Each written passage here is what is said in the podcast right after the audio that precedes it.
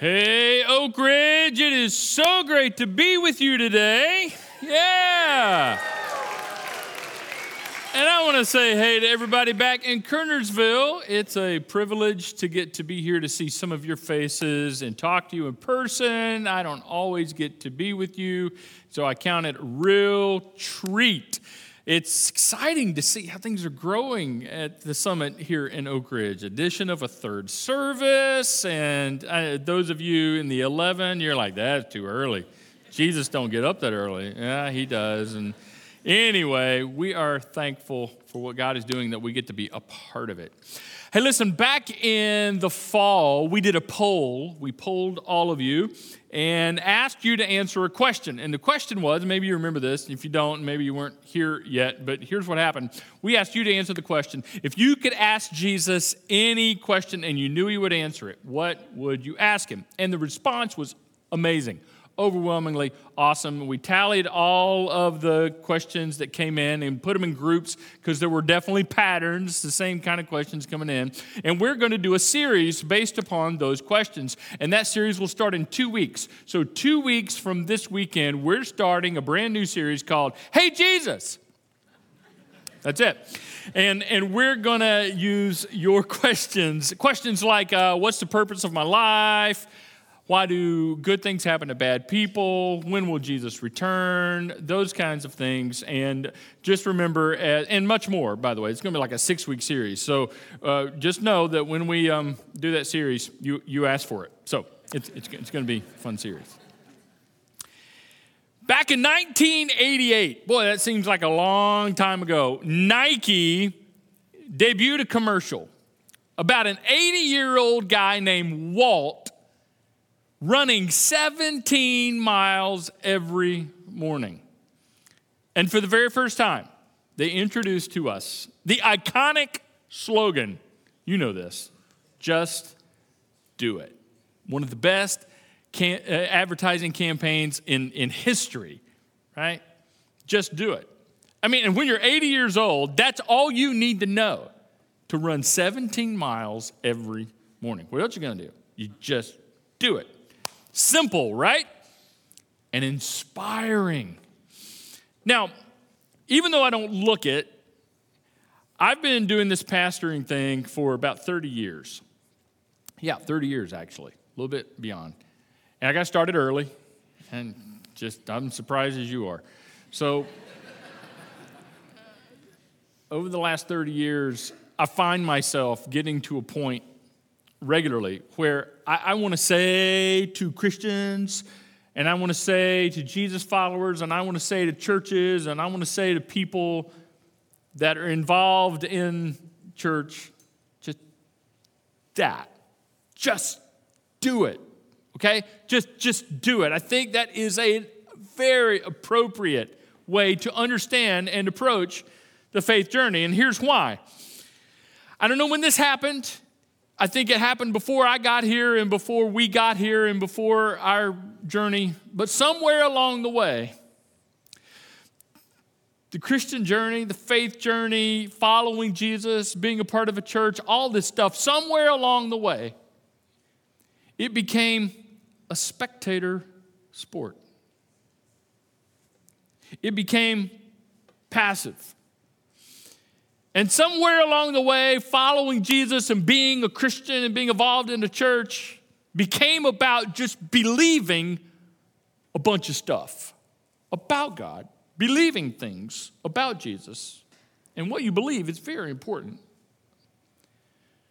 But pretty much that's where it stopped. And I, I wonder, I wonder if the first Christians in the first century could speak to us, and they could see our version of Christianity and our version of church and what we've turned it into. And listen, I'm just not blaming us. We've inherited this, yet we perpetuate it. I think they would look at us and go, what are y'all doing?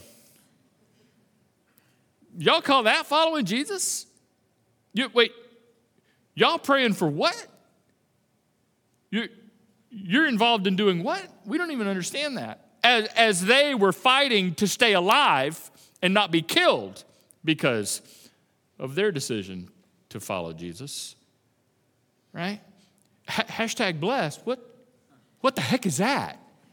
And you, you see what I'm saying? Somewhere along the way, it's become passive. It, it's subtle. It's subtle. But it, it has been sucked up into a consumer mentality where following Jesus for most of us, and I put me right here with you, becomes focused primarily on what God does for me.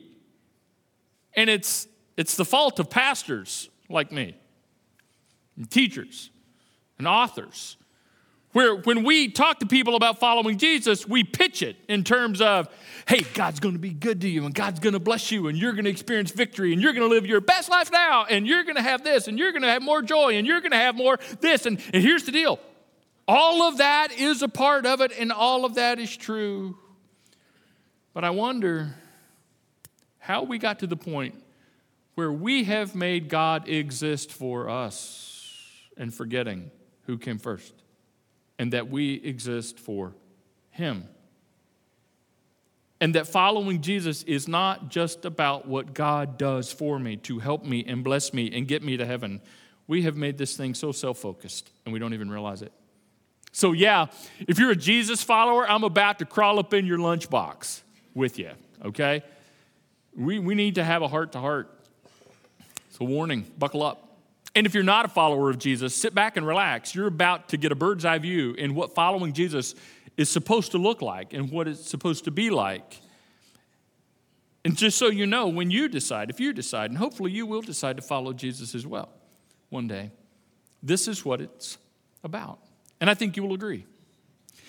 Somewhere along the line, and I'm not sure how this happened, we began to assume that salvation is the finish line. Salvation, I put it in quotes because salvation, you know, that, that part, that, that point in your life where you begin to understand that Jesus is your Savior, that he gave his life for you and you're trusting him. And maybe you prayed a prayer and, and said a, a certain things, even though, you know, we're, we're not told in the Bible, you got to pray this prayer. You know, we've kind of turned it into that because we like systems and we like, you know, we like little ditties. And so maybe you prayed a prayer and now you believe in Jesus and you know you're going to heaven when you die. So there you go. I'm good to go. And now back to your life. And now back to your job. And now back to your relationships and your hopes and dreams and how God can help you fulfill all of that. That's what we've turned it into. Salvation is the finish line. I hear people say to me all the time, well, Pastor, you just need to know the main thing's the main thing. At least I know where I'm going when I die. I know I'm going to heaven when I die. That, that's all that matters, right? No, that's not all that matters. Because here's the deal. You ain't dead yet. So you ain't in heaven. You're here. So what the heck are you doing? What are you up to? What are you doing? So what? What about now? What about here? Yeah, we assume that salvation is the finish line, and we have slang for it too. We call it getting saved, right? Oh, I got saved. I got saved. I get saved. Are you saved? I get saved. You know, I'm like, here's the deal. Salvation ain't about getting anything. I'm not saying it's bad to say. I just think it, it it's just, it misses the point. It's not about getting. You know what it's about? It's about simply receiving. It's about receiving. It's about joining Jesus' invitation to trust. And Jesus said, follow me. Follow me. And salvation is about us saying, yes, I trust you, and I will follow you. Yeah, it's not about getting something where you can check that box and say, I know I'm ready to die. When I go, you know, when I die, I'll go to heaven. That's the main thing, right? No, it's not. Because I asked you the question, what do you save for? What do you save for? Are you just saved for heaven? We talked about this. It's kind of funny, but it makes its point. If the whole point of getting saved, experiencing salvation, was to get to heaven, God would have killed you. As soon as you begin to put your trust in him, I mean, like, they're good, beam me up. But he left you here. Why? He left us here. Why? There must be something here now for us to do, something here now in this life. Because when you assume that salvation is the finish line, you won't actively engage your faith. You don't. You just kind of assume, okay, I prayed the prayer, I'm good to go, and now back to my life. Now back to what I want to do and how I want to live, and everything will just kind of take care of itself. I'm just here, I'm just waiting until Jesus comes, or waiting until I go to, you know, go to see him and I die, and I'm I'm good to go. I'm good to go. So and it, everything will take care of itself because I got the main thing taken care of. Whew. We just don't actively engage our faith. It doesn't work like that. Education doesn't work like that. You have to actively engage the process of getting an education in order to get an education. It doesn't happen automatically. Your job, your career doesn't happen like that. You have to actively do your job. Your job doesn't do itself. We understand career that way. Your marriage, you know, it doesn't work like that. It's not, it's not like you can just automatically have a great marriage. I mean, all you have to do is be married for like thirty minutes, and then you realize, I actually have to do something. I actually have to be married. I have to actually do this. And parenting's the same way. Kids do not self-parent themselves. Don't you wish every parent knew that? Yeah, it, it's, the faith journey is no different. It's not a spectator sport. You got to get in the game. Or let me say it like this. Faith works best when faith goes to work. Faith works best when faith goes to work. What I'm saying is your faith journey is meant to be action-oriented. Not kick back and relax and what God going to do for me and help me and bless me. It's amazing to listen to our prayers. I wonder how defining our prayers are when you think about the kinds of things you pray for. God help me. God bless me. God fix this for me. God do this for me. What's this about? Me? Right. I wonder how many of our prayers is God help me join you. God, what do you want me to do? God, show me my next step. God, I take up your invitation. I join you in what you're wanting to do in my life and in the world. We've made it so self-focused. It's meant to be action-oriented. We even have a phrase that we use that I'm just not real crazy about it. I'm not saying there's anything wrong with it. I just don't like it because it leads us to the wrong conclusion. We say, Jesus is my personal Savior. As if it's just for you. Like he's just for you. Like you're the only one he died for. No, he's not just your personal Savior. Now you get an invitation to the party. You get invited, I get invited, but he is the Savior of the world, and it is so much bigger than me and you, and he invites us, and he challenges us to join him. And your faith is going to work best when you realize that. And your faith goes to work in response to the work of Christ, in response to what Jesus has done.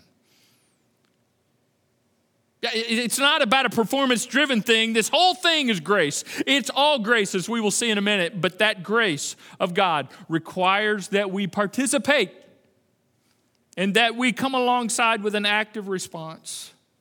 It's just so clear in the Scriptures, you can't get around it. You can. You cannot read the New Testament honestly and sidestep this. You cannot read the New Testament and what Jesus said and what the apostles taught and, and make it about you and me. Not if we're going to really let the truth be the truth. Let me just show you. Let me give you a quick survey, okay? Paul writes to a group of Christians in Ephesus, it is by grace that you have been saved through faith. This is not from yourselves. You haven't earned it. You haven't qualified for it. It's not about you turning over a new leaf. You can't earn this. It's a gift from God. Not by works, so that no one will boast and brag about it. This is what I did, and this is what I did, and this is what I did. This whole thing is grace. It all starts with grace. It is a gift of God to be received. It is not something you get. You get. No, it is something you just receive freely. But watch. Why did he do this? Why are we saved? What are we saved for? Not just for heaven. Hmm. He tells us we're God's handiwork. And we're created in Christ Jesus to do good works. Here's why you've been saved. Here's why you've been invited to join in, in what God is doing in the world. So that you will do something. He said to do God, good works, which God prepared in advance for us to do. I love this. He prepared in advance. This was the whole idea of Jesus coming to earth, dying on the cross, forgiving our sins, for us to simply go to church one hour a week. Nope. Jesus did not give his one and only life for you to sit here for an hour or join us for an hour once a week. And we're glad you're here. But if you think that this is a finish line, oh no, this is the starting point. This is not the finish line. What he, all of this, God prepared in advance, all of this, the gift of grace, all of this in advance for us to do something. James, Jesus' brother, asked a rhetorical question to the early Christians to help them get it, and they got it. And I think that's why they would look at us and say, how did you guys miss this? Here's what James says. It's a rhetorical question. So what good is it, dear brothers and sisters, if you say you have faith, if you say, I'm saved, I know where I'm going when I die. If you say that stuff and, and you don't show it by your actions, what good is it? It's a rhetorical question. We should know the answer to this. But in case we don't understand how rhetorical questions work, James actually goes on in James chapter two, and he says, I'll tell you what good it does. It doesn't do any good. It's useless. In fact, he uses the word dead. Your faith is dead. Faith without works is dead, lifeless, useless. In other words, it's there, but it's not performing. It is not doing. It is not producing the things it was meant to produce. Yeah. In response to God's grace. Now, here's how it's supposed to work. Paul describes it like this. Again, you cannot read, I'm just giving you snapshots in the New Testament. You cannot honestly read the New Testament and sidestep this and make it about you and make it about me. For God was in Christ reconciling the world to himself. The word reconcile is a banking term. It's uh, to bring things into alignment, to make the numbers match, to make the numbers meet to where they're supposed to be, to reconcile the books. You reconcile things, you get it. This is what God was doing when Jesus was on the cross. He was in Christ reconciling the world to himself. In other words, he was no longer counting people's sins against them. Isn't that good news? And maybe you've never seen that side of God. Maybe you didn't know God was like that. Maybe you thought God walked around with a book and a ledger. And you got, oh, you did four good things, but you did six bad things. Right? Now, God's not like that. Because of Jesus, he no longer counts people's sins against them. Through Jesus, he no longer counts people's sins against them. If you're not a follower of Jesus, you need to know that's who God really is. He no longer counts your crap against you. And if you are a follower of Jesus, it kind of makes us wonder why we do that to each other. Hmm. Yeah, I, I won't go down that road. That's, that's a different topic. Aren't you glad? God doesn't count your sins against you. So here's the plan. He gave us that wonderful message of reconciliation. That, that God was in Christ on the cross. God no longer counts your sins against you. God offers forgiveness out of his love, out of his unconditional love. That's what God, the message God gave us. Who? You preachers? No. You seminary trained folks? No. Us, followers of Jesus. Which means you too. God gave us this message of reconciliation, so we are Christ's ambassadors. We represent him. We are here for his agenda. He is not here for ours. Get that. Please understand, God did not save you to make your life better. He saves you to welcome you into something so much bigger than you, which in turn will make your life better in more ways than you can imagine, but it also may call you to the point of sacrifice and surrender mm, and challenge you to live.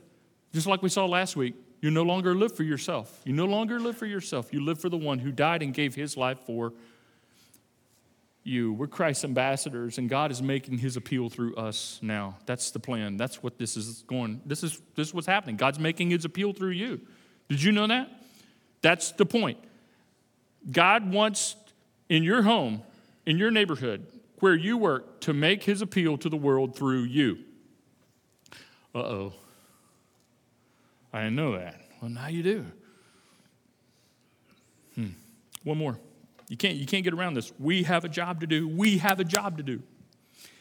Jesus, one of his last conversations he had with his followers before he left earth. We call it the Great Commission.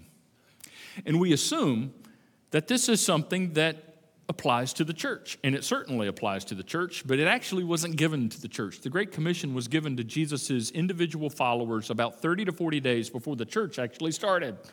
So to his individual followers, after he died and rose again. And here he is, the resurrected Savior. Wow, can't believe we're talking to him. Here he is, exactly the way he said it. None of us believed, none of us saw this. Wow, mind blown. And Jesus is saying, okay, here's the deal, here's the deal. I, I want you, I want you to do something. Therefore, go. Go and make disciples, or go duplicate yourself. You're my followers, go make more followers.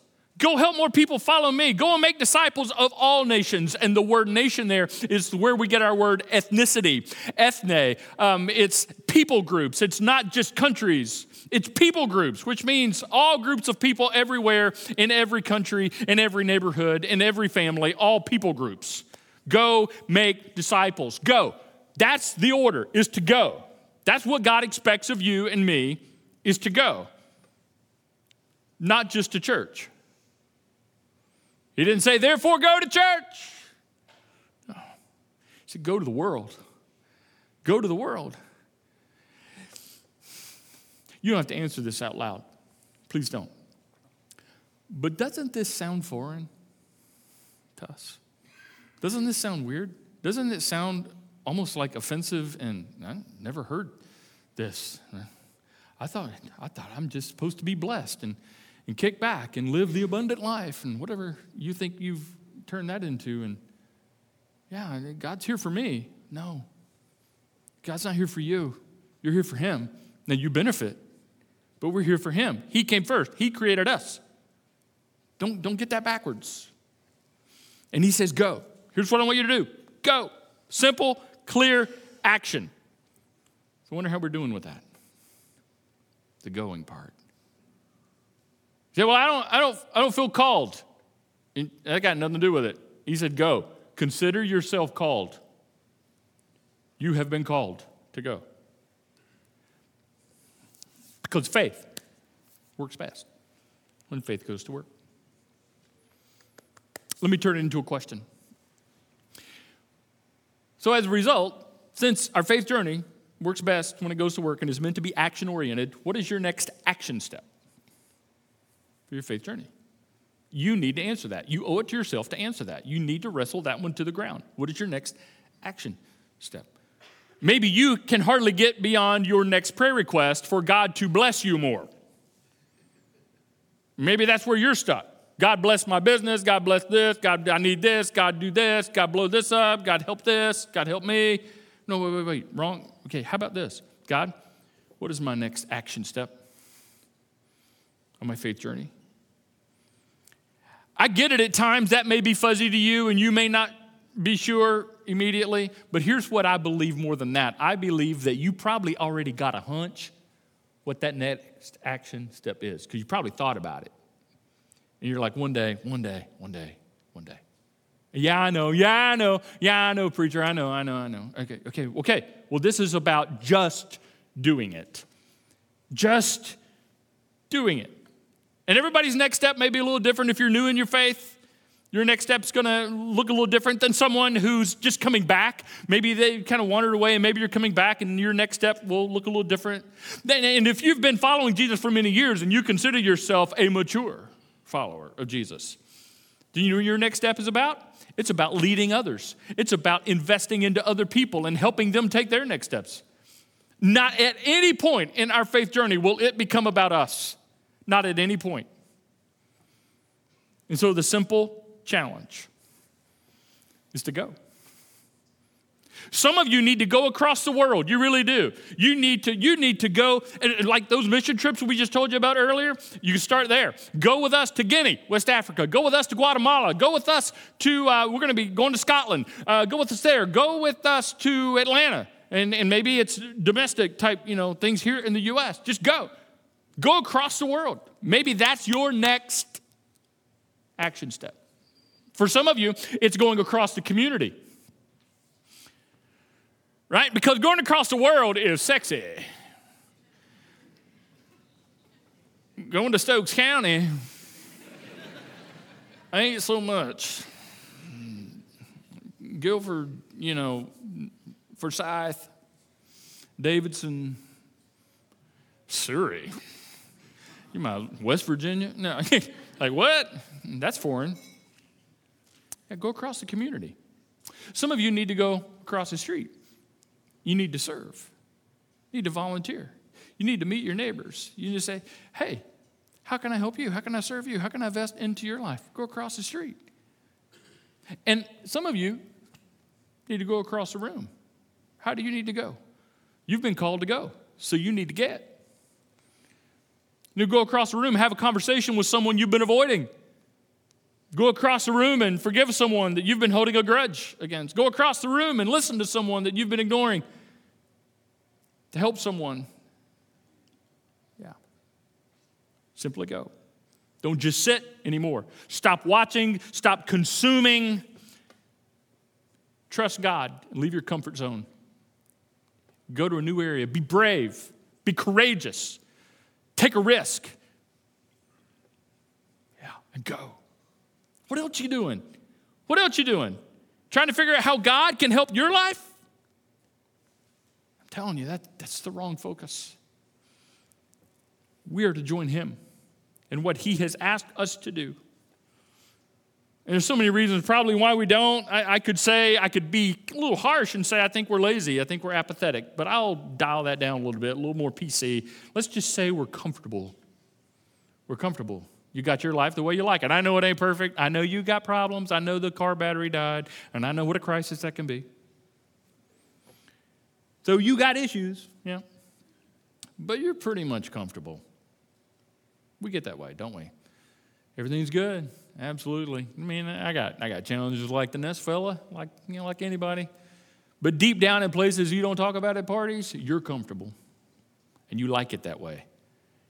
And you're just content. And I got listen, listen, I got my priorities straight. First of all, I know where I'm going when I die.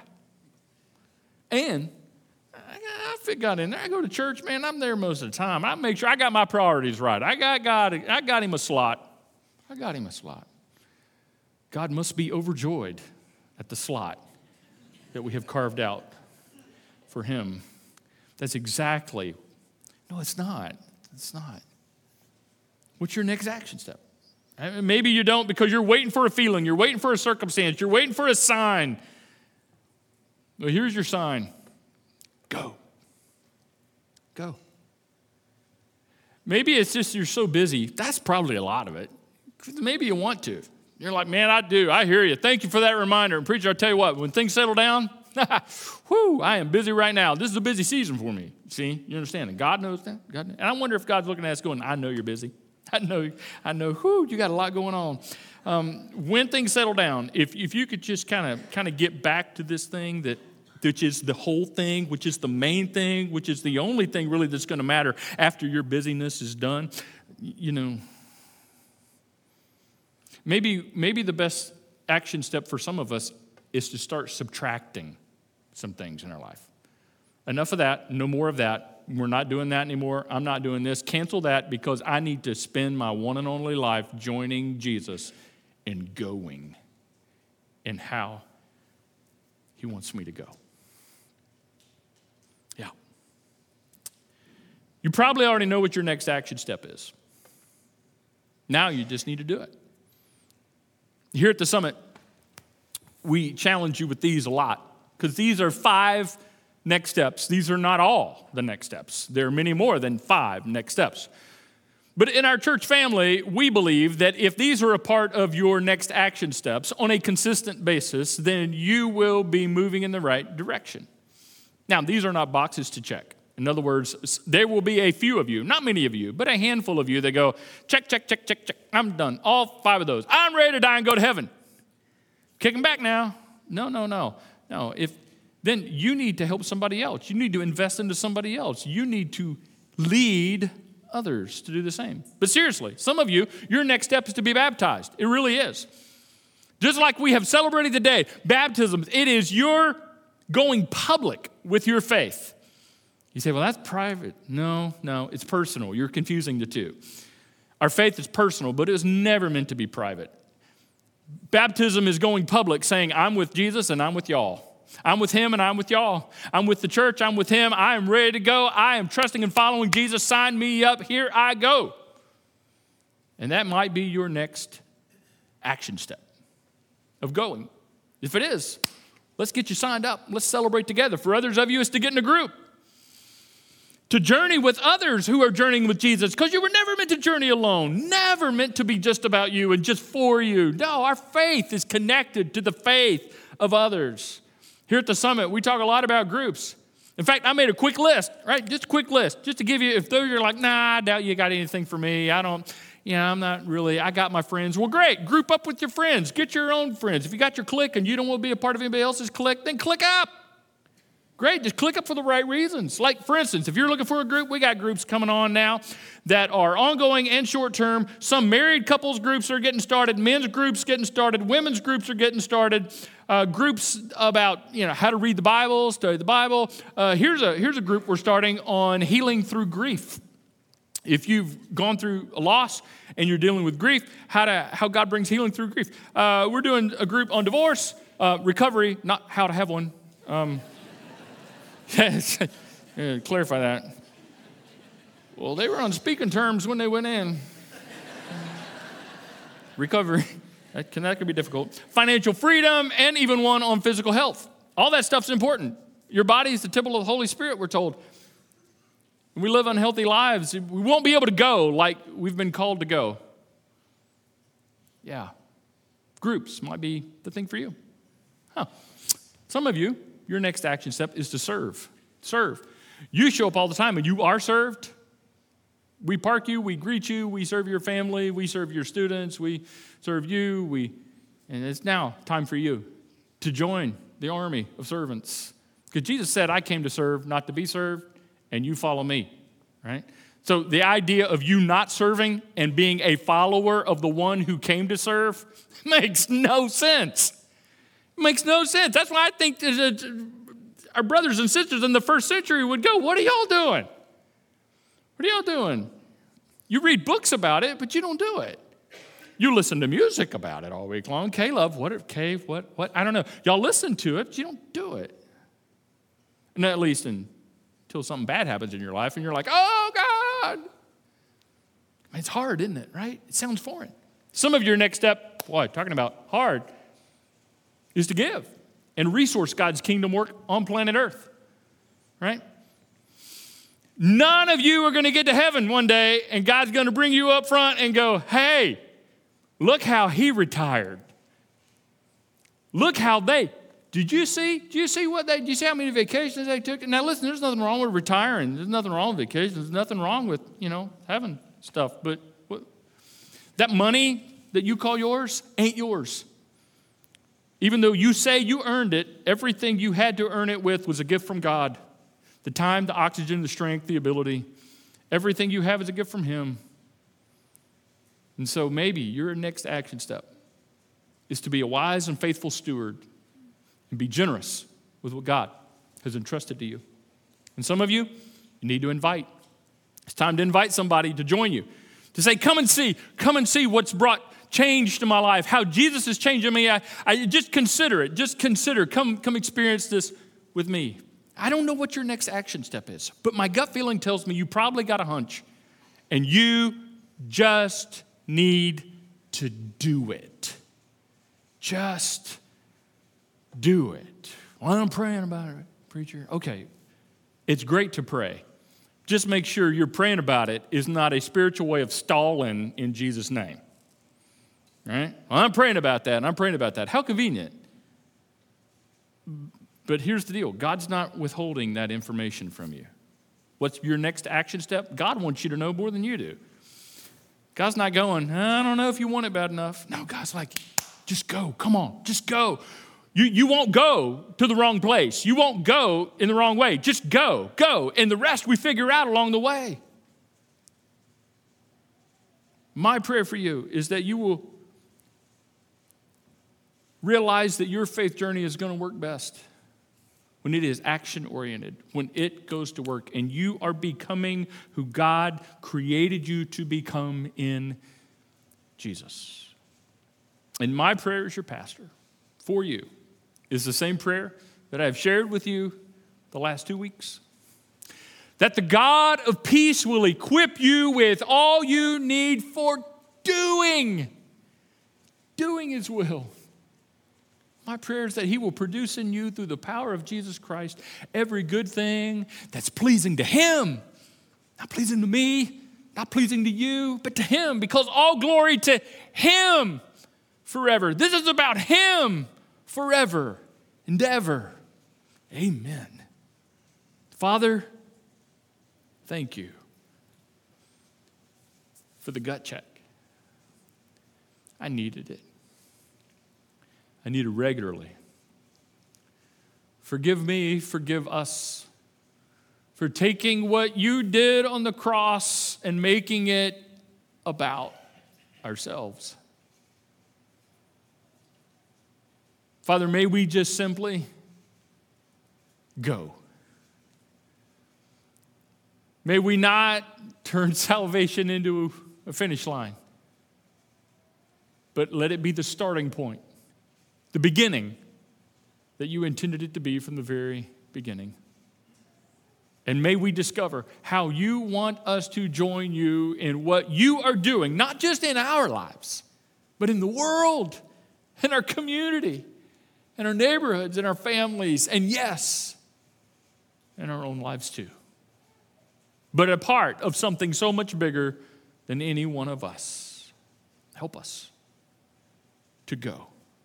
And just do it. In Jesus' name, amen.